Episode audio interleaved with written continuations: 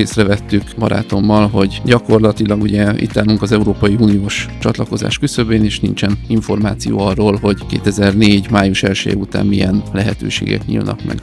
Azt gondolom, hogy aki vállalkozik, az tudja, hogy az első nagy lépés az, amikor már embereket kell menedzselni a saját maga mellett. Nem azért kell pályázni valamire, mert most éppen erre lehet pályázni, hanem azért, mert hogy az a mi stratégiánkhoz, üzleti elképzelésünkhöz ez passzol.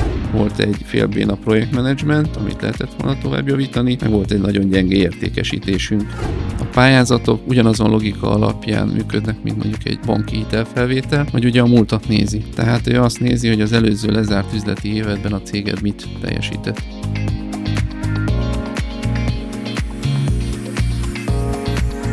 Mitől lesz egy cég sikeresebb a többinél? Mi kell ahhoz, hogy egy vezető úgy építse fel cégét, hogy az fenntarthatóan működjön, mielőtt folyamatosan növekedni is képes, akár nélküle is? Hogyan lesz egy vállalkozóból vállalkozás és utána vállalat? Milyen hozzáállás és gondolkodásmód kell ehhez? A Cégépítők podcast sorozatban célunk, hogy magyar vállalkozói történeteken keresztül bemutassuk nektek ők honnan, hová jutottak el, és mi kellett ehhez. Szó lesz mindsetről, folyamatokról, rendszerekről, necces helyzetekről és felmelkedésekről, praktikákról és work-life balanszról. Minden részben más-más témakörök mentén eltérő iparágokból hívunk meg vendégeket. Olyanokat, akik mondhatni igazi cégépítők, hiszen nem akármilyen növekedésen vannak immáron túl. Persze ők is elkezdték valahol. Hogyan jutottak el A-ból B-be, és mi kellett ehhez? Maradj velünk, és ismerd meg történetük, inspirálódj, tanulj és fejlődj! Én Egerszék Krisztián vagyok, a Minicérem cégvezetője, és ez itt a Cégépítők Podcast. A Cégépítők Podcastet eléred minden platformon. Hallgasd a kedvenceden, és kövessd be a sorozatot. Találkozzunk a következő adások során is.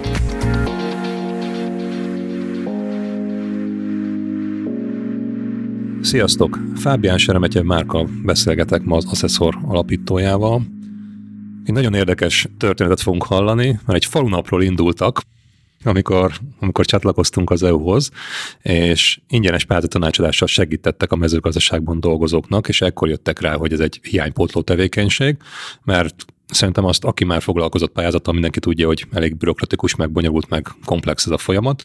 És amikor ezt felismerték, akkor jött létre igazából az Assessor Consulting, és pár év alatt már milliárdos pályázatokat kezelő, ha jól tudom, akkor több mint 5 milliárd forint összegű pályázatot kezelnek, úgyhogy egy egész komoly pályázati tanácsadó és menedzsment céggé váltak. Na erről fogunk hallani, hogy hogy lehet egy teljesen politikamentesen, szakmai alapon, komplex projektmenedzsentet folytatva jól pályázatíró céget építeni.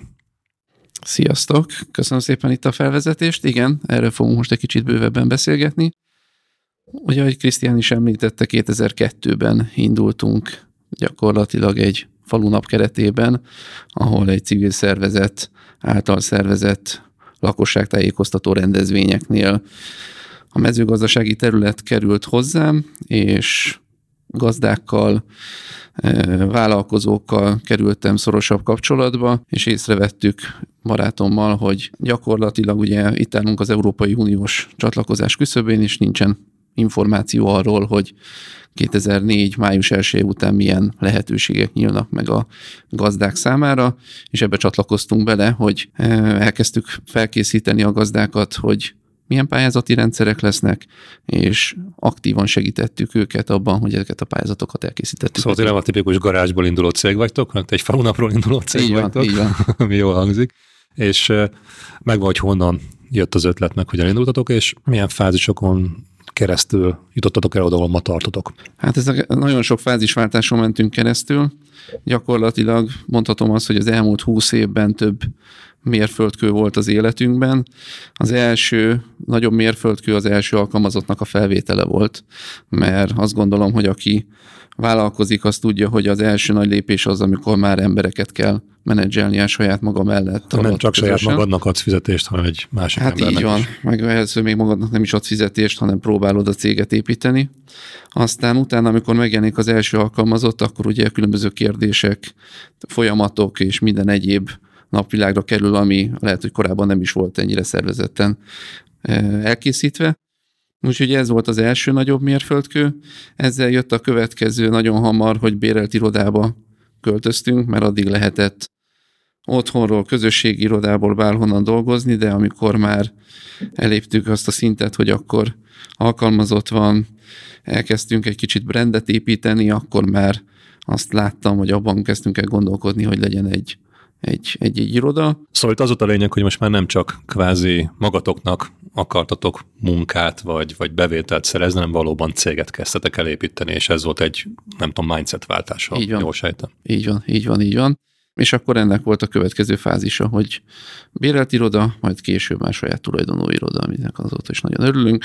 Egyébként azt már azóta is cseréltük is, mert hogy egy, nem tudom, 40 négyzetméteres irodában, most már 100 négyzetméter fölött irodában vagyunk. Heten, tehát heten dolgozunk, ez a, ez a mag csapat gyakorlatilag, és akkor ez a mostani vállalkozás méretünk is. És hogy nézett ki, hogy számokban mondtál, ugye irodában alkalmazott, ez egyébként teljesen jó ez a megközelítés, mert nem az a klasszikus, hogy jó az árbevételünk, tudom, egy volt, tíz, aztán száz és akármennyi, hanem más olyan mérföldkövek vannak a te fejedben, hogy tényleg alkalmazott iroda, újabb iroda, de nagyjából hogy néztek ki, miket érdemes mondani? Lehet itt árbevételről beszélni, alkalmazotti létszámról esett szó, kezelt projektek darabszáma, mennyisége, összértéke, mik azok, amik, amik fontosak lehetnek nektek? Hát ezt ugye azért nehéz így visszamenőleg megmondani, mert először nem gondolkoztunk ilyen rendszerbe, tehát nem nagyon tudtuk ezt mérni, és nagyon tényleg ez a a garázscég effektus, hogy elkezdtük csinálni, mert azt gondoltuk, hogy értünk hozzá, megláttuk benne a piaci potenciált. Még visszamenőleg nem tudok pontos számokat mondani, de az látszott, hogy folyamatosan nőtt a kezelt cégek és projekteknek a száma. Nyilván az alkalmazottak száma az egy exakt, folyamatosan fejlődő szám volt. Projektméret, igen, most már 5 milliárd forint fölötti összértékű projekteket kezelünk. Ebben vannak pár milliósak is, meg vannak egész, egész nagyok is de hát akkor még nem is volt rendszerünk, tehát akkor egy ilyen papíralapú dologba kezdtük el gyakorlatilag vezetgetni a dolgokat, ami aztán szép lassan rendszeré fejlődött. Értem, akkor ez szép eredmény, amit mögöttetek áll. De kicsit beszéljünk már erről a pályázati piacról is, mert szerintem egy ilyen elég speciális dolog, és sok mindenről lehet hallani, de amit én is tapasztalom, meg látok, hogy néha vannak ilyen, ilyen pályázati, nem tudom, dömpingek, hogy na most akkor van sok pályázat, akkor mindenki pályázatból akar mindent megoldani, aztán utána nem tudom én, évekig semmi, és akkor egyszerűen egy ilyen össze-vissza működő valami, meg van az a másik, nem tudom, koncepció az ember fejében, hogy fú, az pályázat az ingyen pénz, és akkor majd abból csinálunk meg mindent. Kicsit tegyél már egy rendet a fejünkbe, hogy hogy működik ez a pályázati piac, és, és azon, hogy működik, vagy, vagy mi, mi a szerepe egy pályázati tanácsadó cégnek. Hát igen, ez rátapintotta a lényegre, azért ez egy elég hektikus műfaj ez a pályázatírás, mert hogy nem egy kiszámítható, előre látható pályázatok vannak, nem tudom, évekre előre meghatározva. Irányvonalak vannak, operatív programok, fejlesztési elképzelések a következő 7 éves ciklusra vonatkozóan, de hogy pontosan mikor jelennek meg pályázatok, mekkora keretösszeggel, hogyan, az ugye nehezen kiszámítható, meg hát mivel ez egy elég bürokratikus történet, ezért ebbe folyamatosan vannak csúszások. És a, a mi hozzáadott értékünk ugye abban áll, hogy egyrészt próbáljuk a cégeket felkészíteni arra, hogy, hogy igénybe tudják venni ezeket a pályázati forrásokat, és ami még fontosabb, hogy eredményesen fel tudják használni. És ebben az utóbbiban van a kulcs, mert hogy nem azért kell pályázni valamire, mert most éppen erre lehet pályázni, és akkor adjunk be, és amit te mondtál, hogy nagyon sok ember fejében ingyen pénzként van a pályázati forrás, hanem azért, mert hogy az a mi stratégiánkhoz, üzleti elképzelésünkhöz ez passzol, és gyakorlatilag egy katalizátorként a pályázat meggyorsítja azt a folyamatot, hogy azt az adott eszközt, munkavállaló felvételét, rendszerbevezetését előrébb tudja hozni ez a plusz támogatás. És mi ebben tudunk segíteni, hogy, hogy ez a projektmenedzsment rész is a pályázatírás mellett ott legyen. Szóval a legfontosabb itt, hogy ha valaki pályázni akar, akkor, akkor ne azért kezdje ezt el, mert éppen van egy lehetőség, ami jónak tűnik, hanem hogy legyen meg egy olyan stratégiája, olyan célja, amit meg akar valósítani, arra készüljön, és igazából, hogyha jól értettem, akkor az lenne a pályázatnak a célja, hogy ezt gyorsítsa, serkentse ezt a dolgot. Nem a pályázat miatt kéne egy új projektnek kinőni a semmiből, hogy ezek nagyon speciálisak lehetnek, de alapértelmezetten egy KKV-król beszélünk, ha megvan neki az az irány, hogy ő mit szeretne, akkor azon tud gyorsítani egy ilyen pályázatos történet. És igazából nem is szabad erre építeni egy KKV-nak, egy cégnek a üzletmenetét, hogy majd pályázatból, pályázatból, pályázatból finanszírozunk, meg abból kapunk pénzeket, mert, ahogy mondtad, ezek kiszámíthatatlan, hogy mikor vannak. És az is, hogy milyen feltételrendszer szerint, és az is, hogy nyerünk-e, vagy nem nyerünk. Tehát innentől kezdve ez egy, ez, egy, ez egy fontos dolog. Viszont még egy dolgot itt kiemeltél, hogy nem csak megnyerni kell a pályázatot, amire nagyon sokan szerintem úgy tekintenek, hogy hú, hát ez egy, ez egy nagyon nehéz dolog, hanem utána azt ki is kell vitelezni, sőt, ugye, ha jól tudom, akkor vannak mindenféle ilyen fenntartási időszakok, amik rengeteg adminisztrációval járnak a cég felé, és ebben tud segíteni egy pályázati tanácsadó. Így van. Leveszi ezt a terhet a vállunkról. Így van, tehát azt gondolom, hogy a mi igazán nagy hozzáadott értékünk, meg egy pályázatírónak az igazán nagy hozzáadott értéke, az nem a pályázat megírásában és megnyerésében van, hanem az onnantól való kezelésével, mert hogy beadjuk a pályázatot, az elképzelhető, hogy 3-5-6 hónap múlva nyer. A mai gyorsan változó világban nagyon könnyen előfordulhat, hogy az az eszköz már nincsen, amit beterveztünk, az alkalmazottak bére emelkedik, adott alkalmazott elmegy, és gyakorlatilag ugye ezt mind folyamatosan le kell követni a támogatási szerződésben. És ennek ugye van egy megvalósítási időszak, ami egy-kettő-három év is lehet, és van egy fenntartási időszak is, amit említettél, az három-öt vagy egyes pályázatok esetében hét év is lehet, ahol ugye évenként be kell számolni arról, hogy az adott pályázatnak milyen eredménye volt a cég életében, és hogy egy picit arról is beszéljünk, hogy ugye nem csak vissza nem térítendő támogatásként lehet ezt a forrást elérni, hanem most már igenis mérik bizonyos pályázatok esetében, hogyha te nem hozod azt az ütemtervet, amit mondjuk egy üzleti tervben vállaltál, akkor lehet, hogy csak részlegesen lesz ez vissza nem térítendő támogatás, és mondjuk egy része meg átalakul 0%-os hitellé. Tehát ezzel is próbálják ösztönözni a KKV-kat arra, hogy tényleg olyan forrásokkal tehát olyan projektekhez vegyenek igénybe forrásokat, amit valóban meg akarnak valósítani, és üzleti potenciállal rendelkezik. Értem, akkor ez egy nem olyan egyszerű dolog, mint amennyire annak hangzik, hogy van pályázat, és akkor majd abból megoldunk mindent. Jó, értem. A másik, amit mondtál viszont, ez a hektikusság. Tehát, ha jól értettem, akkor 2004 óta vagytok a piacon, és egy stabilan növekvő, jó egyre nagyobb ügyfélállomány, meg összeget kezelő cégé váltatok, viszont ha jól gondolom, a ti bevételetek abból származik, hogy valaki nyer pályázatot, és akkor vagy valami fix, vagy sikerdíjas alapon működő, vagy számláztok, és ebből van bevételetek. Viszont ha mit tudom én, évekig nincsen pályázat, akkor ugye bevétel sem biztos, hogy van nektek, és Hát ha így végnézem, akkor így hogy sikerült megoldani, vagy milyen üzleti modell mentén működtök ti, hogy hát itt vagytok már ilyen régóta ezen a, a piacon, és, és nem az van, hogy egyik évben lenullázátok magatokat, aztán utána három év múlva akkor megcsináltok egy csúcsévet, hanem nagyjából stabilan növekedtek. Igen, tehát nálunk egy hibrid modell van, ami azt jelenti, hogy van fix díj és sikerdíj, Ugye a fix díj az gyakorlatilag a pályázat beadása után esedékes, ez egy aránylag alacsonyabb összeg, ennek több funkciója van. Egyrészt, hogy a mi belefektett munkánk, vagy a belefektetett munkánknak egy része megtérüljön, másrésztről meg az elején mi is többféle üzleti modellel próbálkoztunk egyébként, hogy a teljesen ingyenes pályázatírás, vagy pedig legyen egy ilyen minimális fixdíj, viszont azt láttuk az ügyfeleken, hogyha valamiért valami minimális összeget nem fizetnek, akkor az kevésbé veszik komolyan, és kevésbé teszik oda magukat mondjuk adatszolgáltatás területén. És igen, tehát mivel egy ilyen hektikus hogy amikor van pályázat, akkor ugye lehet... De várj, bocs, jól értem, akkor ugye ezt, mert tipikusan ezt szokott, hogy sok ember fejbe venni, hogy pályázat az ingyen pénz, valaki jön, aki majd megírja sikerdíj alapon, Viszont, ha jól értem, akkor ez a tipikus, hogy ingyen van, akkor nem veszem komolyan, akkor nem rakok bele energiát, mondjuk nem is fog nyerni a pályázat, és nektek ezt kellett megugrani, hogy kvázi ne halljatok éhen, mert csak olyan ingyenes vagy sikerdíjas pályázatosokat írtok, amiből ne Isten nem lesz semmi, nem ti miattatok, hanem a, a, az ügyfél, nem tudom én, nem kellő motiváltsága miatt.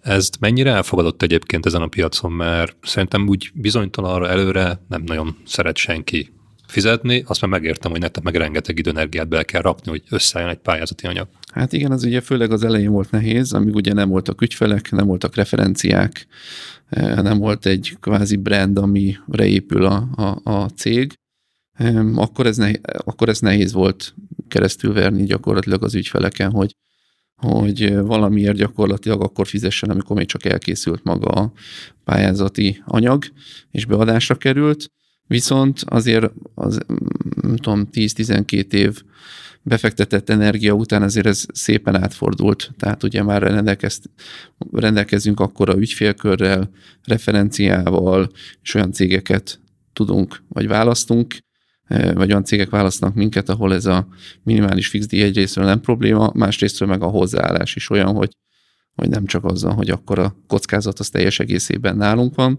hanem egy ilyen közös kockázatvicselés van a pályázat beadásával az ügyféllel. És ahhoz, hogy ezen a hektikusan ugráló piacon, így ilyen szépen stabilan megmaradjatok, ahhoz az ez volt a kulcs, hogy kvázi ez a fix díj vezetése a sikerdíj mellett, meg az, hogy jó projekteket, jó ügyfeleket meg tudtok szűrni, válogatni, vagy még volt valami más is, ami ebben Hát más segített. is volt, mert ugye ez volt az egyik, de egyébként ez a kisebbik része, ami egy picit így a stabilizációt hozta. A másik az kifejezetten a projektmenedzsment volt, ugyanis a sikerdíj, a sikerdíj gyakorlatilag ugye tartalmazza nagyon sok esetben magának a teljes elszámolásnak a végvitelét is, és ugye ennek a sikerdíjnak a, a, az elolvasztása gyakorlatilag, hogy azt mondjuk, hogy nem egy összegben kiszámlázzuk a sikerdíjnak az összegét a pályázat elnyerésekor, hanem azt magában foglalja gyakorlatilag a projektmenedzsment díjat is, ezért ezt gyakorlatilag a projekt megvalósítási időszak alatt mi folyamatosan kapjuk meg. És akkor ez lesz az a kulcs, hogy akkor nem csak adott évben vannak ilyen tüskék az árbevételben, amikor szépen jön a pénz, utána meg majd semmi-semmi, és akkor neked tartalékolni kell, hanem ezzel tudod stabilan növekedő pályára, meg kiszámítható pályába tenni a cégedet. És erről fogunk beszélni, beszélgetni majd az extra tartalomból, hogy ez hogy lehet jól összehozni egy ilyen, ilyen hektikus és speciális piacon, amiből egyébként szerintem majdnem minden piacnak lehetnek hasonló dolgai, hogy éppen jó időt élünk, vagy rossz időt, és ott, ott hasznosak lesznek majd ezek a tippek. Szuper, ezt köszönöm szépen. Arról még tudsz egy pár szót mondani, hogy ha látjuk, hogy elindultatok, itt vagytok ezen a piacon, ez egy eléggé nehéz vagy, vagy hektikusan mozgó piac, és de azon a piacon mégis úgy hol helyezkedtek el, mint, mint, mint céges szereplő. Ti egy vagytok a, nem tudom én, a nagyon sok kicsi közül, a nagyok közül, vagy mégis úgy, hogy kell elképzelni így a nem, hát nagyságban mi a, ezzel az árbevétellel, alkalmazotti létszámmal ilyen középmezőnyben vagyunk, annak az elején. Ugye van egy-két nagyobb pályázatíró cég, aki e, jóval nagyobb ügyfélkörrel dolgozik, de hogy alapvetően sikerült felépíteni egy olyan céget, aki stabil árbevétellel, stabil ügyfélkörrel rendelkezik, és azt gondolom, hogy a top 10-es pályázatírói piacon, vagy ügyfélben ott vagyunk. Az jó, az nagyon jó hangzik, mert nagyon sok pályázatról lehet hallani, nagyon sokan szeretnének pályázni, és nagyon sok cégről, vagy legalábbis, hogy csak az ember rákeres a Google-ben arra, hogy most pályázatírás, akkor szerintem a tömkelegével lehet találni pályázatírókat, tehát nem egy tízfős piacon vagytok a, a tíz, top 10-ben, úgyhogy ez egy szép eredmény. Szuper, köszönöm szépen. Amit itt hallottunk tőled, igazából az, hogy nem csak megnyerni nehéz vagy, vagy fontos egy pályázatot, hanem az a kulcsfontosságú dolog, hogy ez jó ki is legyen vitelezve. És ehhez mi az, ami, ami kell? Mi, és talán előbb mondtad azt, hogy az elején még úgy indultatok, hogy ilyen papíralapú rendszeretek volt, úgymond. Gondolom fölírtátok a jó kis sárga cetlikre, meg kockás füzetbe az információkat, és amíg néhány ügyfeletek vagy projektetek volt, addig ez valamilyen szinten kezelhető volt, de de mitől lesz más, mitől lesz jobb a szolgáltatás, amit adtok, és ez hogy fejlődött így a, az idők során. Szerintem ez még egy, egy érdekes dolog lehet, mert nagyjából ezek azok a technikák, megoldások, eszközök, ami titeket jobbá tettek, és nagyjából ebből tud szerintem inspirációt gyűjteni a, a, azok a KKV cégek, akik hallgatnak minket. Hát ami mi elkezdtük, igen, az gyakorlatilag idézőjelben kockás füzet volt, tehát abban kezdtük el gyűjteni a, az elérhetőségeket, projekteket, és ugye ez nagyon hamar kiderült, hogy ez egy ebben a formában nem fenntartható, és akkor az első lépés egyébként egy Excel táblázat volt, amivel szépen vezetgettük a kapcsolattartókat, projekteket, és ugye nálunk, ami a legfontosabb, ugye a pályázatírói piacon, azok a határidők, és a határidőknek a tartása, mind ugye a beadáskor, mind az elszámoláskor, mind ugye a megvalósítási időszakban, meg a fenntartási időszakban is, tehát a határidővel nem lehet csúszni, mert akkor annak azért súlyos következményei lehetnek. Egyrészt vagy nem kerül beadásra a pályázat, vagy pedig az elszámoláskor elutasítanak tételeket, és a többi, és a többi. És akkor Magyarul potyára dolgoztok már, mert hiába rakjátok össze az anyagot, ti is, meg az ügyfél is, mire beadásra kerül, elbírálásra kerül, akkor a vége az lesz, hogy akkor nincs Így eredmény. Teljesen feleslegesen dolgoztunk, és nyilván, amikor azt mondja az ügyfél, hogy ő egy pályázatíró céget választott, és ő ezért a szolgáltatásért fizet is, akkor ugye ezt nem, nem, nem, nem engedhetjük meg magunknak, hogy ilyen... Mondtad, hogy ugye papírból majd átmentetek Excelbe, de egy kicsit tudsz arról mondani egy pár szót, hogy ez a komplex projektmenedzsment, ez mégis mit akar, mert azt értem, hogy menedzselni, meg kezelni kell, de most ez mit jelent, hogy mit tudom én, évente egyszer, naponta tízszer kell kontaktálni, vagy valamit csinálni, tehát mégis egy legyen egy kis fogalmunk, mert oké, okay, beadjuk, megnyerjük, ott van a pályázat, örülünk, van valami támogatási szerződés, aztán elindul a megvalósítás. De ez a projektmenedzsment, ez, ez mettől meddig tart, ez mennyire egyszerű, miért van erre szükség egy külső szereplőre, miért nem tudom ezt én, mint pályázó cég magam megcsinálni? Hát én azt szoktam mondani egyébként, hogy azért bármelyik ügyfelünk meg tudná írni a saját maga pályázatát, azt gondolom, hogy nagy arányban is tudná menedzselni, csak az a ráfordított idő, amíg ő ezt a tevékenységet csinálja, a sokkal hosszabb idő, mint nekünk, amikinek már rutinja van, és tudja, hogy bizonyos kulcspontoknál hogyan kell azt megcsinálni, hogyan kell beadni, mik azok a buktatók, amivel hónapokkal mi meg tudjuk rövidíteni azt, hogy ő mondjuk az adott forrást le tudja hívni, Míg ha mondjuk az ügyfél saját maga csinálja, akkor maga az elszámolásnak az összerakása is jóval hosszabb ideig tart. Másrésztről meg, hogyha valamit ott elront, akkor vagy nem tudja megfelelően lehívni azt az összeget, vagy pedig nem tudom, fél évet csúszik, és akkor nem csak az ő ráfordított ideje, ami a core business-től veszi el az időt, hanem gyakorlatilag ugye azok a csúszások is tolják az ő pályázatának a kifizetését. De hogy Örök a... igazság, időpénz. És akkor itt, ha minden igaz, akkor igazából azt mondtad, hogy ti sokkal hatékonyabban tudjátok ezt a dolgot megcsinálni, míg ha egy saját erőforrással kéne ezt megcsinálni egy cégnek, akkor arra valószínűleg nem tudom én, duplájába, tízszeresébe Hát tízszeresébe, kerülne? szerintem simán a tízszeresébe. Mint a ti díjatok. Igen, mert maga az a folyamat, amíg ő ugye összekészíti ezeket az anyagokat, ő csinál saját magának egyet, mi megcsinálunk a, ugyanabból a projektből 30-at, és nekünk megvan az a tapasztalatunk, hogy hogyan lehet ezt gördülékeny, gyorsan, hatékonyan előre megcsinálni.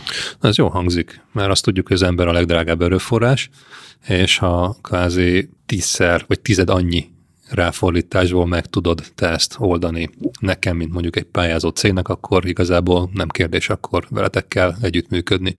És itt az a projektmenedzsment, itt ha jól értem, akkor ez nem kvázi egy klasszikus projektmenedzsment, hogy egy projektet, egy kivitelezést hogyan szakmailag kell végvinni, hanem magának a pályázatnak a projektmenedzsmentje, ami azt mondja, hogy a pályázat szempontjából mikor mire kell figyelni, mikor mit kell beadni, milyen formátumban, milyen tartalommal, milyen határidőre vannak kérdések, akkor tudjatok azonnal választ adni, és akkor ne nekem kelljen mondjuk a, nem tudom én, Google-ben keresgélni arra, Igen. hogy hogy mit kell ilyenkor csinálni. Kérdés, hogy találok egyáltalán jó választ, vagy nem. Csak akkor ez, ezt jelenti ez a projektmenedzsment, és egyébként időzítésben, vagy időtartamban ez mit akar? Ez mennyire egy hosszú, rövid projekt? Hát ugye ez, ez aránylag hosszú időszak, mert onnantól kezdve, hogy megszületik a támogató jogirat, onnantól indul maga a projekt. Ugye maga a megvalósítási időszak az egy-kettő-három év is tud lenni, attól függ, nyilván egy egyszerű eszközbeszerzés az lehet, hogy csak fél év, de mondjuk egy innovációs, kutatásfejlesztéses projekt az simán lehet két-három év hosszúságú is.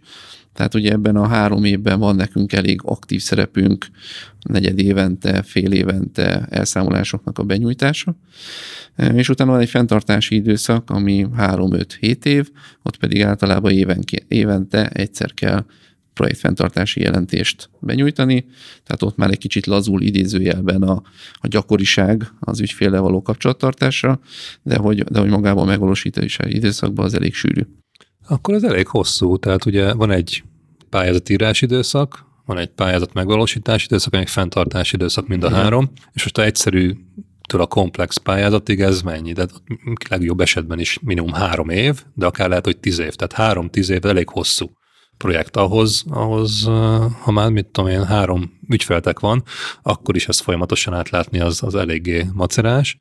pláne ha ennél jóval több, és meg itt több ember dolgozik rajta, így már megértem, hogy miért kell akkor a papírból valamilyen más megoldásra váltani, hogy ezeket tudjátok követni és tartani. És akkor amit említettél, hogy papírra indultatok, utána jöttek az Excel-es Utána jöttek időszakok. az Excel táblák, Ugye az, az arra adott megoldás gyakorlatilag, hogy azért átláttuk, hogy milyen ügyfeleink vannak és milyen projektekkel, Viszont, Amikor Excelbe mentetek, akkor nagyjából mennyi ügyfeletek volt, vagy hány projektetek hát volt? Hát az ilyen 50-ig volt kezelhető, körülbelül ilyen 50 ügyfél, 50 projektje. Aha. Az, de az már, az már akkor ott nagyon, tehát ott már nagyon kellett figyelni, hogy nehogy bármilyen határidőt elmulasszunk.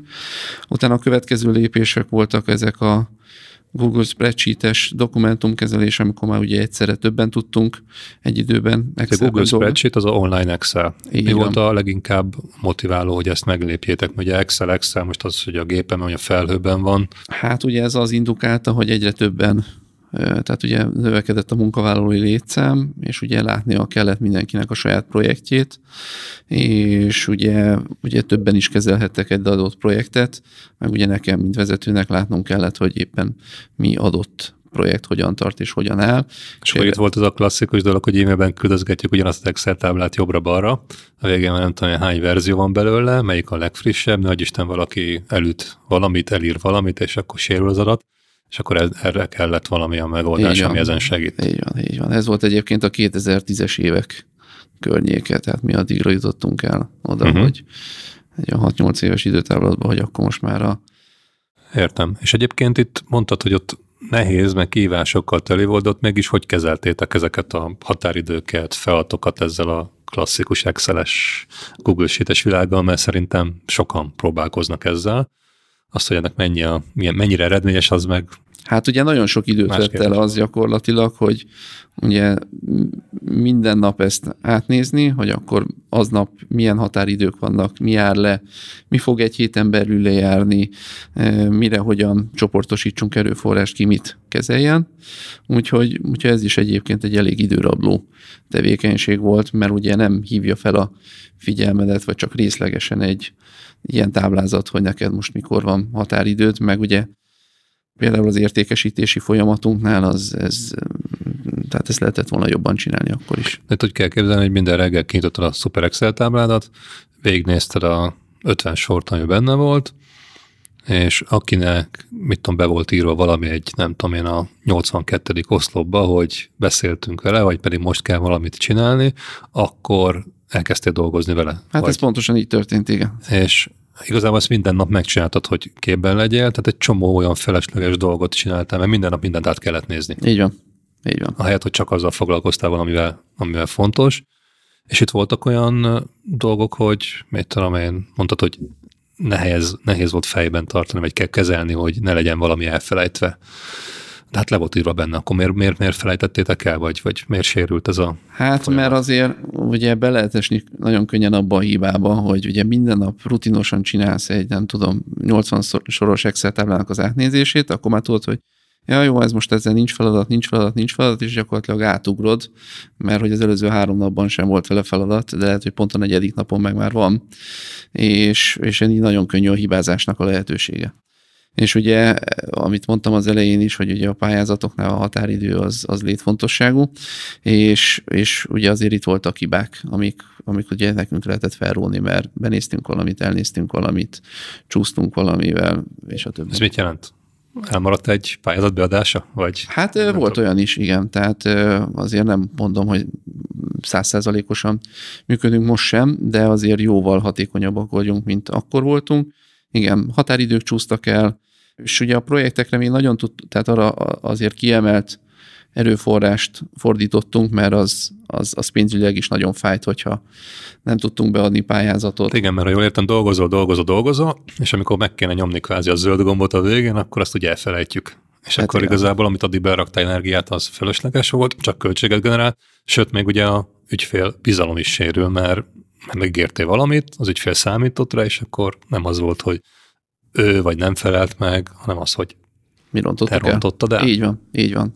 Azért ez, ez, ez igen, ez, ez kemény, és ez fájdalmas. Ilyen tudsz mondani arányaiban, hogy abban az időszakban, amikor így működtetek, így manuálisan, ez mennyi volt az hát, ilyen hibázás, százalék, rontási? Százalékosan, százalékosan nem tudok mondani, de voltak ügyfelek, akiket emiatt vesztettünk el, mert, mert melyik volt a leg, nem tudom, ezt megosztod-e velünk, vagy, vagy kérdezhetek egyet, de melyik volt a legfájóbb, vagy olyan sztori, ami, ami, ami ebből ilyen hibázásból ered? Hát az, a, egy, egy nagyon fájó pont volt, ez ilyen 2000-es évek, ilyen 2007-8 környékén, egy nagy hotelláncnak az egyik tagját vesztettük így el, mert gyakorlatilag elcsúsztunk a határidővel a pályázat beadásakor. Ez mit jelent? Mert az, hogy nagy, azt értem. Hát ez egy milliárd fölötti árbevételű cég, sok száz szobával, és, és az akkori léptékben is egy 100 millió forint fölötti beruházás lett volna. Tehát nektek egy komoly projekt egy lett komoly, volna. Nekünk egy komoly projekt lett volna. Értem. És mi volt az, ami úgy kimozdított titeket ebből az Excel-es, Google Sheet-es világból? Az, hogy ilyen hibázások, bukások Hát egyrészt ez is, a másik meg ugye nem csak ez volt a probléma az Excel táblával, meg a, a megosztott dokumentumokkal, hanem hogy az értékesítésre nem tudtunk elég hangsúlyt fektetni. Mert az egy dolog, hogy ugye rengeteg idő elment a projekteknek a menedzselésével, de hogy nem volt az értékesítésnek egy olyan jól nyomon követhető része, hogy, hogy ezt adatbázis szinten jól kezeljük, tehát hogy kikkel kellene felvenni a kapcsolatot, kiknek mit ígértünk, mikor hívjuk vissza, mikor küldünk e-mailt, elküldtük ki az adott e-mailt, ki küldte az adott e-mailt, tehát hogy volt egy félbéna projektmenedzsment, amit lehetett volna tovább javítani, meg volt egy nagyon gyenge értékesítésünk, mert hogy nem tudtuk, hogy kik az ügyfeleink, meg kikre lövünk meg, hogy hogyan követjük nyomon őket. De ez elég érdekesen hangzik, ugye abból kiindul, hogy, hogy volt, piacra jól csináltok valamit, és akkor egy, egyébként meg most ezzel a jelzővel illeted magatokat, miközben fejlődtetek, ha jól értem, hogy egy félbéna projektmenedzsment, meg egy, egy fejlődést igénylő értékesítés. Igen, ezt akár számszakilag is éreztétek a zsebeteken, hogy ezekből a hibázásokból, hogy ezek miatt nem jött be a bevétel, emiatt nem fejlődtök eléggé? Hát, Ugye elvártak szerint? Egyrésztről igen, másrésztről meg láttuk azokat a lukat, hogy egyrésztről lehet jobban csinálni, meg hogy lenne igény a szolgáltatásra, csak, csak nem jól kezeljük a beérkező lideket például. Itt volt olyan a amivel nem tudom, találkoztál ilyennel, hogy mondtad, hogy voltak ügyfelek, akiknek a kivitelezést, a projektmenedzsmentet csináltátok, és emiatt nem maradt idő új ügyfelek szerzésére, és emiatt előfordulhat az a helyzet, hogy előbb-utóbb kifutnak a projektek, és akkor így hoppon maradtok, mert régi ügyfél már elment, új ügyfél nincsen, mert nem volt idő a kivitelezés mellett, amikor azt hitted minden jól megy, arra, hogy építs majd a jövődet, és szerezzél újabb és újabb ügyfeleket. Igen, hát ezzel én szembesültem, tehát ez a, ez a 2010-es évek eleje volt, amikor az árbevételünk is visszabesett, kevesebb projekt is volt, és akkor ott jutottam el oda, hogy, hogy, hogy valamilyen rendszerre lesz szükségünk, mert ez így nem fenntartható tovább. Az extra tartalomban már megosztja velünk, hogy a pályázati piac hektikussága miatt milyen árbevételi stratégiát választottak, amivel a cégük úgy tud biztonságosan és kiszámíthatóan működni, hogy nem kell folyamatosan pályázatokat vadászniuk. Abba is betekintést enged, hogy milyen módszerrel készülnének fel, ha elfogynának a pályázatok, vagyis üzleti szolgáltatásuk magja megszűnne. Sőt, még arról is beszél, hogyan alapozzák meg későbbi szolgáltatásaikat, és hogy kell egy forkasztolási módszert képíteni és sikeresen menedzselni.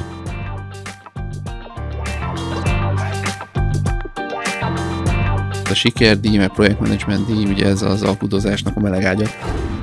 Olyan kapcsolódó szolgáltatást vettünk észre gyakorlatilag a piacon, ami, amire volt ügyfél érdeklődés. A forkasztolás az meg ennél előrébb mutat, tehát hogy ez gyakorlatilag a következő 3-4-5 évnek a bevétele, tehát hogy ez egy jobban széthúzza, és idézőjeben jobban előre lehet látni, tehát ezt, ezt mutatja, ami nyilván nekem is vezetőként egy nagyobb biztonságot nyújt. Hogyan lehet ezt jobban csinálni akkor? Hogyan lesz ebből a félbénából jó? Abban az időszakban még vagy nem is figyeltem annyira, hogy milyen rendszerek vannak, de akkor eszméltem föl arra, hogy ezzel foglalkozni kell, hogy, a, hogy rendszereket építsünk, és hogy kiválasztunk egy olyan rendszert, ami a mi tevékenységünkhöz passzol, és lefedi azokat a kulcs területeket, ami, ami nekünk égető kérdés volt. Uh-huh. És milyen rendszert választottatok? Mondod, hogy keresgéltél, mondom, rendszerből sokféle van, szoftverből sokféle van a piacon. Mi az, a, ami, ami nektek megoldás, vagy mi az, amivel úgy gondolod, hogy megoldást ad ebből az Excel-es világból tovább lépést jelentve? Hát, hát ugye nekünk egy CRM rendszer, tehát ugye 2014-ben vezettük be egyébként a mini CRM rendszert, akkor ott nekünk egy ilyen nagy keresgélés volt, hogy megnéztem több rendszert, hogy milyen irányba lehetne elmenni. Nekem nagyon fontos volt akkor, hogy azt, hogy ugye maga a CRM az egy keretrendszer, és annak a feltöltése minden esetben azért, meg a ráparametrizálása, ugye ott elég nagy időt és energiát kell az ügyfélnek belerakni, hogy az, az, az, az hozzá passzoljon is, és gyakorlatilag le tudja, leképezze az ő folyamatait. És nekem az egy nagyon fontos rész volt, hogy olyan CRM-et válasszak, aki már látott pályázatírói piacot, van már az ügyfeleik között pályázatíró cég, ezért kvázi nem nulláról kell felépíteni ezt a, vagy megtölteni tartalommal, folyamatokkal a keretrendszert, hanem már, már mondjuk egy első fokozat megvan, és nyilván minden cég más és más, és, és mi nem sajnáltuk arra az időt, hogy, hogy belerakjuk azt az energiát, ami, ami gyakorlatilag saját magunkra testre szabtuk a rendszert. Értem.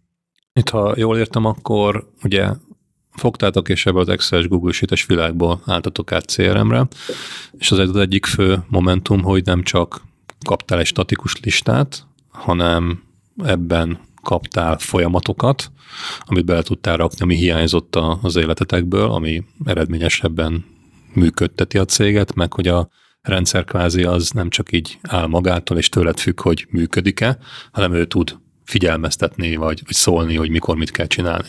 Így van. Így van. Tehát nekünk ugye az értékesítés, a projektmenedzsment, partnerek, számlázás, tehát nagyon sok modul van, amit, amit ezen keresztül működtetünk a cégen belül, és gyakorlatilag a teljes folyamatunkat lefedi a CRM rendszer. Uh-huh. Mondtál itt most több mindent is. Ugye az értékesítést azt, azt értem, ugye, hogy hogy lesz egy érdeklődőbb egy új ügyfél, aki majd pénzt hagy nálatok, és ugye ez, ezáltal majd az épül az árbevétel, és az kell a növekedéshez. A projektmenedzsmentről beszéltünk sokat arról azt is, azt is beleraktátok. Mondtál még itt pénzügyi dolgokat, meg, meg belső feladatkiosztás dolgokat, meg erről beszélsz egy kicsit részletesebben, akár így mindegyik folyamatról egy kicsit, hogy ezt pontosan hogy képzeljük el, hogy mondjuk egy értékesítésnél, egy projektmenedzsmentnél, egy HR-nél, mi az, ami, amiben nektek tud segíteni egy rendszer? Miért jobb ez, mint egy klasszikus, manuális, papíralapú vagy, vagy Excel alapú megoldás? Hát ugye, a, tehát ugye egyrészt van egy óriási előny, hogy minden egy helyen van, tehát nem kell különböző rendszereket párhuzamosan futtatni, ami azt gondolom, hogy elég időrabló tud lenni, hogyha külön, külön kéne ezeket kezelni, tehát itt ez megvan ez az integritása. Akkor ugye a, a, a kollégák, ugye mindenki az adott részt látja, tehát ugye ez nekem azért jó, hogy ugye lehet felelősségi szinteket beállítani, nyomonkövetést, projekteknél, kollégáknál is mérhetőség. Azt gondolom, hogy ez, a, ez, a, ez is egy kulcspont, és ugye kérted, hogy kicsit beszéljek az értékesítés modulról például, Ugye ott nekünk folyamatosan érkeznek be az ügyfelek különböző csatornákon keresztül, kapcsolatépítő rendezvények, honlap, eh, meglévő ügyfeleknek a továbbajánlása, és a többi, és a többi. És, és azt gondolom, hogy a mai világban kulcsfontosságú, hogy 24, de legrosszabb esetben 48 órán belül tudjunk egy megkeresésre reagálni. És az, hogy arra mi tényleg tudjuk, hogy jött egy ilyen megkeresés, válaszolni kell rá, e, ismerjük az ügyfelet, tehát hogy idézőjelbe be legyen parametizálva az az ügyfél, hogy tudjuk, hogy a lokációban, árbevételben, pályázatírói szándékban és a többiben, tehát minél több mindent tudjunk az ügyfélről, akár évekre visszamenőleg is, hogy, hogy mire akarna pályázni, és a többi, ezekre ugye mind eltárolja ezeket az adatokat, és, és ezek ugye visszakereshetőek. Tehát ugye az értékesítésnél például ezt támogatja nagyon a, Itt, a rendszer. Nem tudom, milyen számokat lehetne itt kérdezni, mennyi érdeklődőt kezeltetek korábban, és most így egy rendszer segítségével ez hova nőtt? Hát most ilyen 4500 elemből áll az adatbázisunk, ez azt jelenti, Ez volt az elején ilyen 50-es szám, amit mondtál, van, ugye? Így van. Ez most fölnőtt 4000 fölé, hát most az elmúlt hát 20 majdnem, évben. Majdnem százszorozás. Úgyhogy igen, ugye, tehát hogy ez nem vásárolt adatbázis, hanem ez a saját organikusan épülő rendszerünk, és van mondjuk egy olyan 500-600 projekt, amit kezel a CRM, ebből ami élő, az mondjuk egy olyan 200 projekt, tehát egyidejűleg 200 projektet kezelünk mondjuk a mai nap folyamán. Értem, és azt mondod az elején, hogy amíg még ezt manuálisan 50-es nagyságrendig ez működött, ha most rendszer nélkül kéne ezt kezelni, arra hát az látnál esélyt? Lehetetlen. Tehát akkor itt igazából a növekedésnek a, a kulcsa az, hogy, hogy kilépjél ezekből a klasszikus megoldásokból, és akkor valamilyen irányba menj át, ami, ami hatékonyabbá teszi, átláthatóvá teszi a működésedeket, sőt, akár automatizál egy csomó minden.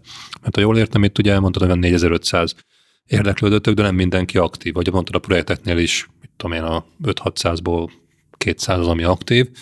Viszont az, hogy kivel mikor mit kell csinálni, azt nem te tartod fejben, vagy azt honnan honnan tudjátok, vagy kivel, mikor mit kell hát csinálni. Ugye a, ez, ez szerintem egy kulcs dolog, hogy nem gyakor... nagy kupac, az belenyúlok, és akkor igen, ugye ott egy picit még egyel, egyel visszábugranék, ugye a, amikor említettem az, hogy ugye parametizáljuk idézedve az ügyfeleket, tehát pontosan látjuk ugye, hogy, hogy milyen céggel rendelkezik az adott ügyfél, milyen igényei vannak.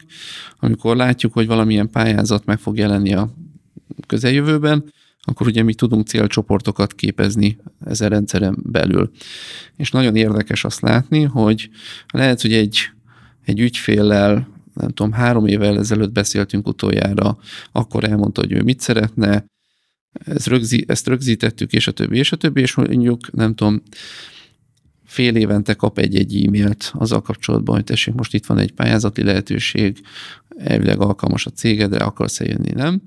Vagy sem, jelez vissza, és van, vannak olyan három év után megjelenő ügyfelek, hogy látja, hogy igen, folyamatosan küldjük neki a megkeresést, küldjük neki a hírlevelet, és akkor most jött el az a pillanat, hogy akkor szeretné ezt az adott pályázatot megpróbálni, mert hogy látja, hogy van egy olyan stabil szolgáltatás a mi részünkről, ugye ez a pályázatfigyelési szolgáltatás, amit, amit a rendszer automatikusan küld neki, mert beletartozik abba a célcsoportba, és ugye ez, ami még egy fontos pont, hogy nem mindig mindenkinek elküldünk minden pályázati lehetőséget, amire tudjuk, hogy egyébként nem tud pályázni, hanem leszűrjük arra a 4000-ből, mondjuk lehet, hogy csak 100 cégnek fog kimenni az az adott hírlevél. Célzottan távcsöves puskával vadászol, nem sörétessel, ami így azért van, jóval így hatékonyabb. Van, így van. Szuper, és ha megvan az, hogy érdeklődik X, nem tudom, cég a pályázat után, és megbízást ad nektek, akkor azt a pályázatot az be is kell adni és az sem egy egyszerű dolog mi nekünk is. Nekem is van tapasztalatom azért munkás, és,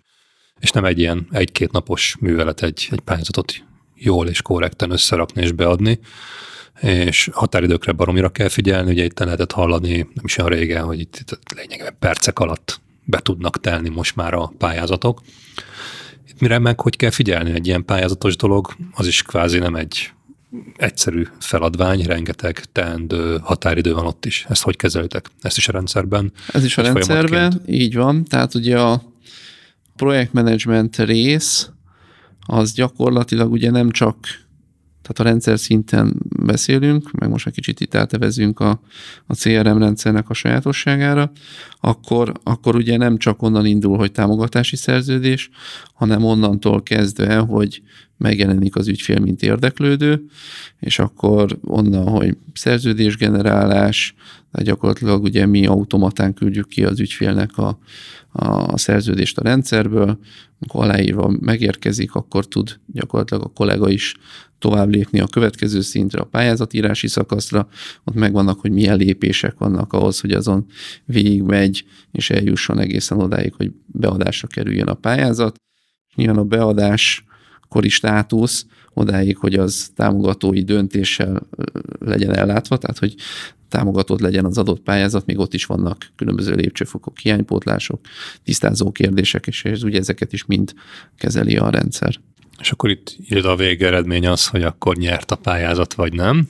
Ez is egy kicsit már nekem egy ilyen projekt volt, hogy ideig eljussunk, és akkor utána jön kvázi az a projektmenedzsment, amiről beszéltél, és arra is kvázi a rendszerben van egy külön folyamat felépítve. Igen, igen, igen, ugyanúgy státuszokkal, határidőkkel, automatizmusokkal, mert ugye azért itt vannak ilyen belső szabályok, csak most egyet mondjak, hogy hogyha az ügyfélnek mi előleget hívunk le, akkor az előleg megérkezéséhez képes 12 hónapon belül el kell számolni egy bizonyos részével.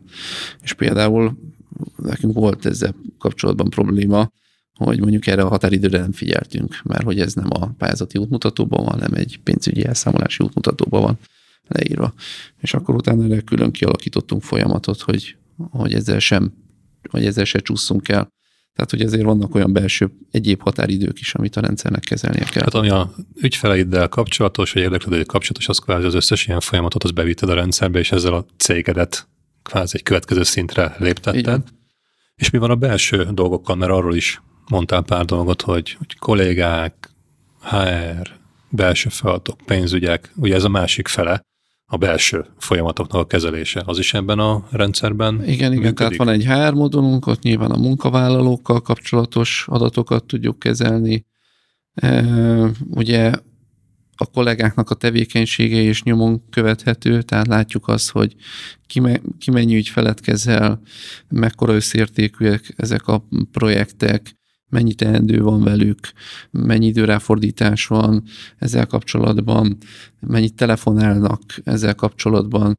Tehát, hogy ezek ugye mind-mind fontosak.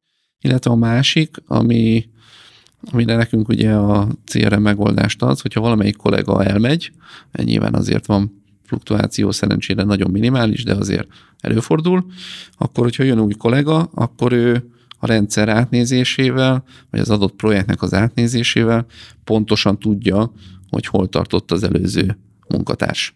Kvázi te a teljes céged irányítását a CRM rendszerbe helyezted át, ha jól, ér, jól érzem, és ez ami adott neked egy olyan hatékonyságbeli növekedést, vagy növe, növekedést, igen, ami kvázi a majd, hogy nem mondjuk az, hogy százszorosára növelte a cégedet, vagy a benne rejlő lehetőségeket. Ez nagyon, nagyon szép eredmény. Ha enélkül mondtad, hogy nem is lehetne kezelni ekkora ügyfélmennyiséget, és egyébként, ha belegondolunk, ez a néhány ezres érdeklődő, meg, meg ügyfélszáma az nem is egy olyan kiugróan nagy, mert nagyon sok cégnek van ennél jóval nagyobb mennyiség, ami, amivel foglalkoznia kell. Itt mit tudsz javasolni egy, egy másik KKV cégnek, most teljesen mindegy milyen, milyen iparágban, mert szerintem ezek az alapvető problémák ugyanúgy mindenhol léteznek. Mikor, mennyi idő után, mert te végigjártad ezt az utat, hogy papírról mindenféle lépéseken át egy, egy, egy jól bevált rendszerig menjen tovább, mikor érdemes ezt meglépni? Meddig érdemes várni? Hát mai fejjel azt mondom, hogy nagyon sokat vártunk erre, tehát hogy, hogy, hogy ezt jóval előbb, meg azt gondolom, hogy 2021-ben ma már tartott a technika, a rendszerek, a lehetőségek, a szoftverek, hogy sok, sokféle rendszer van a piacon, ezek elérhetőek, mindenki meg tudja nézni, hogy az ő tevékenységéhez, iparágához kapcsolódó mi az a szoftver, ami a legjobban passzol. Mi hiszek az ilyen partneri együttműködésekben iparágon belül is, tehát nyugodtan el lehet menni, meg azt gondolom, hogy azok a jó cégek, meg azok tudnak fejlődni, akik, akik partnerségben gondolkodnak és, és együtt dolgoznak, tehát mi is dolgozunk együtt más pályázatíró cégekkel. Megbeszéljük a tapasztalatokat, ötleteket, együtt gondolkodunk bizonyos dolgokban, és lehet látni, hogy mások mit használnak, kinek mi vált be, mi a pozitív oldala, mi a negatív oldala. Tíz évvel ezelőtt ez jóval szűkebb piac volt, most azért már az IT azért az minden napunk része, lehet ebből választani.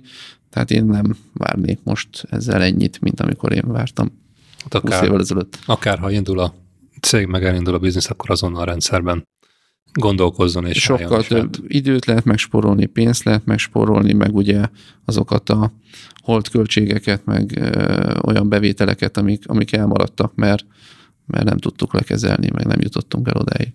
És egyébként abban mi a tapasztalatod, hogy klasszikus megoldásokban vagy rendszerre álltál át, a kollégák ezt hogy fogadták? Mennyire ment ez zöggenőmentesen?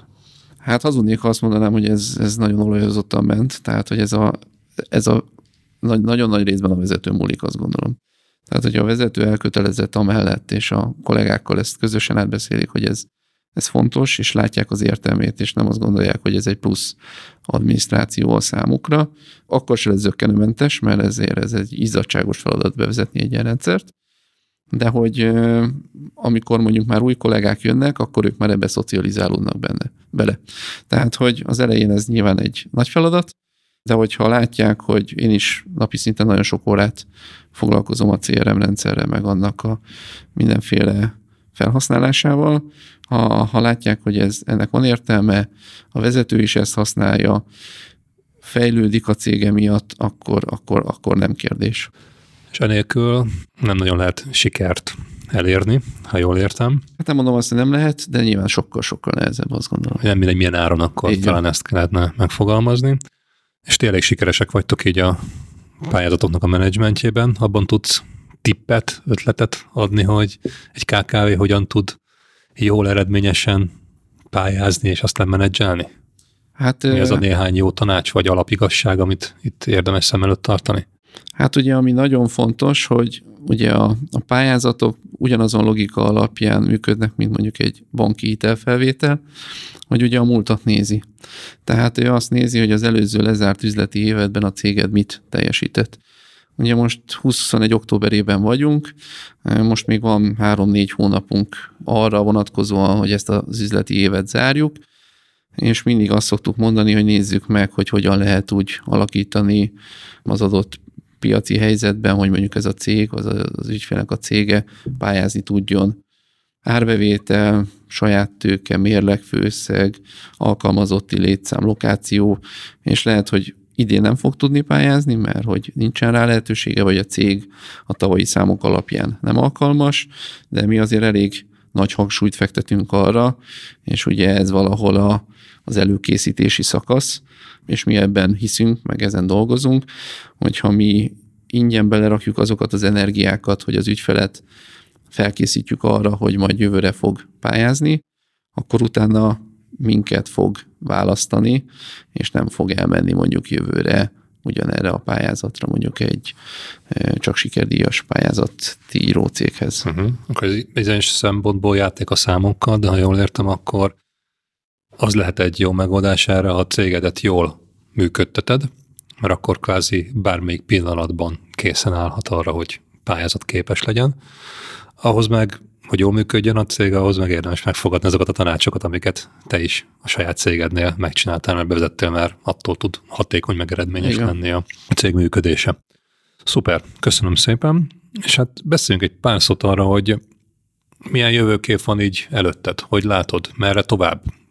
Ugye a pályázatok az, hogy mondtuk, alakul, változik, van, lesz, nem lesz, nem tudni. Hogy látjátok ti ezt az egész piacot egyébként a következő, nem tudom én, pár évben, vagy, vagy nem tudom én, tíz évben, vagy milyen időtávban hát, érdemes de... gondolkozni egy cégnek, ha a pályázatban gondolkozik? Most, a, most ugye a pályázati oldalról nézem, ugye ott ilyen 7 éves költségvetési periódusok vannak ugye az Európai Unióban, és ugye miatt ugye pályázati szempontból nálunk is, úgyhogy mi ezt a részt látjuk előre. Azt gondolom, hogy források ebben az időszakban lesznek még. Ugye folyamatosan változik a lokáció, hogy mondjuk Budapest szétvált Pest megyétől, tehát most a Pest megyei települések is aránylag jobb lehetőségekkel tudnak pályázni. Tehát azt gondolom, hogy nekünk a célunk, a tavalyi évünk egyébként egy nagyon jó évet zártunk, tehát mi ezt szeretnénk továbbra is fenntartani, és az a, nekem személyes célom az, hogy ez az automatizált, minél jobban automatizált rendszer, ez, ez nélkülem is nagy arányban működni tudjon. Tehát nekem ez az én célom, ez az egyik vonal. A másik nagy feladatom, meg célom az, hogy, hogy egy picit a, az ilyen forecast részt, az, hogy tervezni tudjunk pályázatokkal egy picit jobban előre, ezt én minél gördülékenyebben kiépítsem. Uh-huh. Értem. Számszakilag itt lehet, mit lehet mondani? Növekedésben tervezel, tehát tervezed azt, hogy stabilan hozd azt a bevételt, vagy cégméretet, ami most van, vagy éves szinten tervezel 10-20-100 százalékos növekedést, vagy milyen, milyen célok, vágyak vannak előtted? Nekem most egy szinten tartás a célom, tehát ezzel a 6-7 fős alkalmazotti létszámmal, a 100 millió pluszos árbevétel, ezzel az irodanagysággal, amivel mi vagyunk, ez, ez így most rendben van. Tehát, hogy én most egyelőre nem akarok több embert felvenni, egy nagyon jó csapat állt össze, őket szeretném még jobban, még hatékonyabban a, a közös erőforrásainkat kihasználni. És akkor ezért van, amit nem említettél, automatizálás még jobban rendszer szemlélet bevezetése a cégbe, hogy eredményesebbek legyenek, és annyi kvázi befektetett időből, energiából, pénzből tudjál többet kihozni. Tehát, Pontosan. hogy ne költség oldalát növeld a cégnek, hanem a bevétel oldalát növeld a cégednek. Így van, a bevétel oldalát, meg az eredményességet. Így van. Szuper. Van-e bármilyen dolog, amit így érdemes még, még kiemelni, mert pár év, de nem tudom, én őszinte leszek, nem tudom, hogy ez a mondtad, hogy EU-s 7 éves ciklusok és a jövőben is lesznek, de van-e bármilyen dolog, ami ha éppen valami rosszul alakul, vagy olyan pályázatok lesznek, amik tényleg így kvázi nagyon gyorsan kifogynak, vagy pedig olyan feltételekkel jönnek, amik szinte lehetetlen megugrani, akkor van-e bármilyen más dolog a te fejedben, ami a te cégednek a, a stabilitását, növekedését tudja Hát ugye van egy szürke állomány ugye a cégben, ami, ami ugye te is mondtad, hogy a legfontosabb a cég életében a, a, az emberi erőforrás, én is ezt ezzel maximálisan egyetértek. Tehát az ilyen kapcsolódó területek, üzleti tervkészítés, hitelfelvételhez kapcsolódó mindenféle egyéb dokumentáció. Nekünk van egy felnőtt képzési üzletágunk is, ami egy, egy kicsi láb, de hogy azt, azt nem építettük nagyon nagyra, az nem tudom, a árbevételünknek a 15-20%-át adja, tehát abban is van lehetőség azt eh, továbbvinni. Nagyon sok kockázati tőkével rendelkező társaság keres meg minket, tehát abban az irányba is el lehet indulni, tehát hogy, hogy egy picit átalakítva a mostani tudásunkat, azért vannak piaci lehetőségek, azt gondolom, amit, amit elő lehetne venni és tovább építeni. Jól hangzik, akkor igazából bármi is fog következni a pályázati piacon. Kétségben nem fogtok esni, mert van alternatív lehetőség kvázi minden esetben. Ez a stabil növekedés, amit, amit mondtál, vagy stabilitás és, és akár növekedés, ez egy nagyon szép eredmény. Egy ilyen kompetitív versengő piacon, amit, amit, ami, ami játszatok és amit elértetek. És én köszönöm szépen a hasznos tippeket, meg, meg tanácsokat, meg amit megosztottál velünk, mert tényleg, hogy egy falunapról kvázi elindulva, egy tényleg szakmai alapon működve ilyen szép eredményt elérni, az, az szerintem figyelemre méltó. Az, hogy mi volt ebben, és mi az a motor, ami ezt hajtja, rajtad kívül, ugye az szerintem nagyon hasznos és érdekes volt, hogy honnan, hova fejlődtetek itt a kvázi folyamatok, rendszerek, automatizálás tekintetében. Szerintem ezzel nagyon sokan küzdenek cégvezetők Magyarországon, és és még nem mindenki jutott el arra a szintre, hogy ezt, ezt megugorja és eljusson egy kvázi automatizált folyamatközpontú rendszerré. Úgyhogy kívánom azt a KKV-s cégvezető társainknak, hogy ezen felbuzdulva ebből, okulva ebből tanulva lássák meg azokat a, a lehetőséget, utakat, amik nekik tudnak eredményt, eredményességet, hatékonyságot, növekedést adni. Köszönöm szépen, Márk, hogy itt voltál. Köszönöm a beszélgetést. A mai beszélgetésünkben megtudtuk, hogy hogy lett egy falnapokat járó cégből a pályázati piac top 10 szereplőjének egyike. A szakértőtől hallgathattuk meg, hogy mit érdemes tudni a pályázati lehetőségekről és folyamatokról, valamint részletes betekintést kaptunk Mártól, hogyan lehet egy félbén a projektmenedzsmentből profi folyamatokat építeni a CRM rendszerre támaszkodva, és több száz ügyfelet és több mint 5 milliárdos pályázati állományt kezelni. Következő adás vendége Surányi Feri az EMI Klub alapítója. Hallgass bele! Akkor, amit én összekevertem a sikeres cégvezetéssel, az az, hogy ha te jó vagy marketingben értékesítésben, akkor te jó cégvezető vagy. Amit ma nem csinálsz sehogy, akkor először csináld valahogy. A valahogy az azt jelenti, hogy bárhogy, mindegy, hogy hogy, aztán majd abból lesz kiváló. Ha vissza kell tekintenem és tanácsot kéne adnom önmagamnak, akkor azt mondom, hogy figyelj, most azonnal, amikor még nincsenek még romok, tehát nem a mínusz 50-ben vagyunk, hogy most azonnal ír le mindent. Köszönjük, hogy velünk voltál. Kövesd a cégépítőket, amit megtalálsz kedvenc podcast platformodon. Hallgassd a sorozatot, értékeld, bízom benne, hogy öt oszd meg másokkal, és találkozzunk a következő adások során is. Ne hagyd ki az extra tartalom értékes információit sem. Tanulj és inspirálódj, legyél jobb minden nappal. Én Egerszegi Krisztián vagyok, és ez itt a Cégépítő Podcast.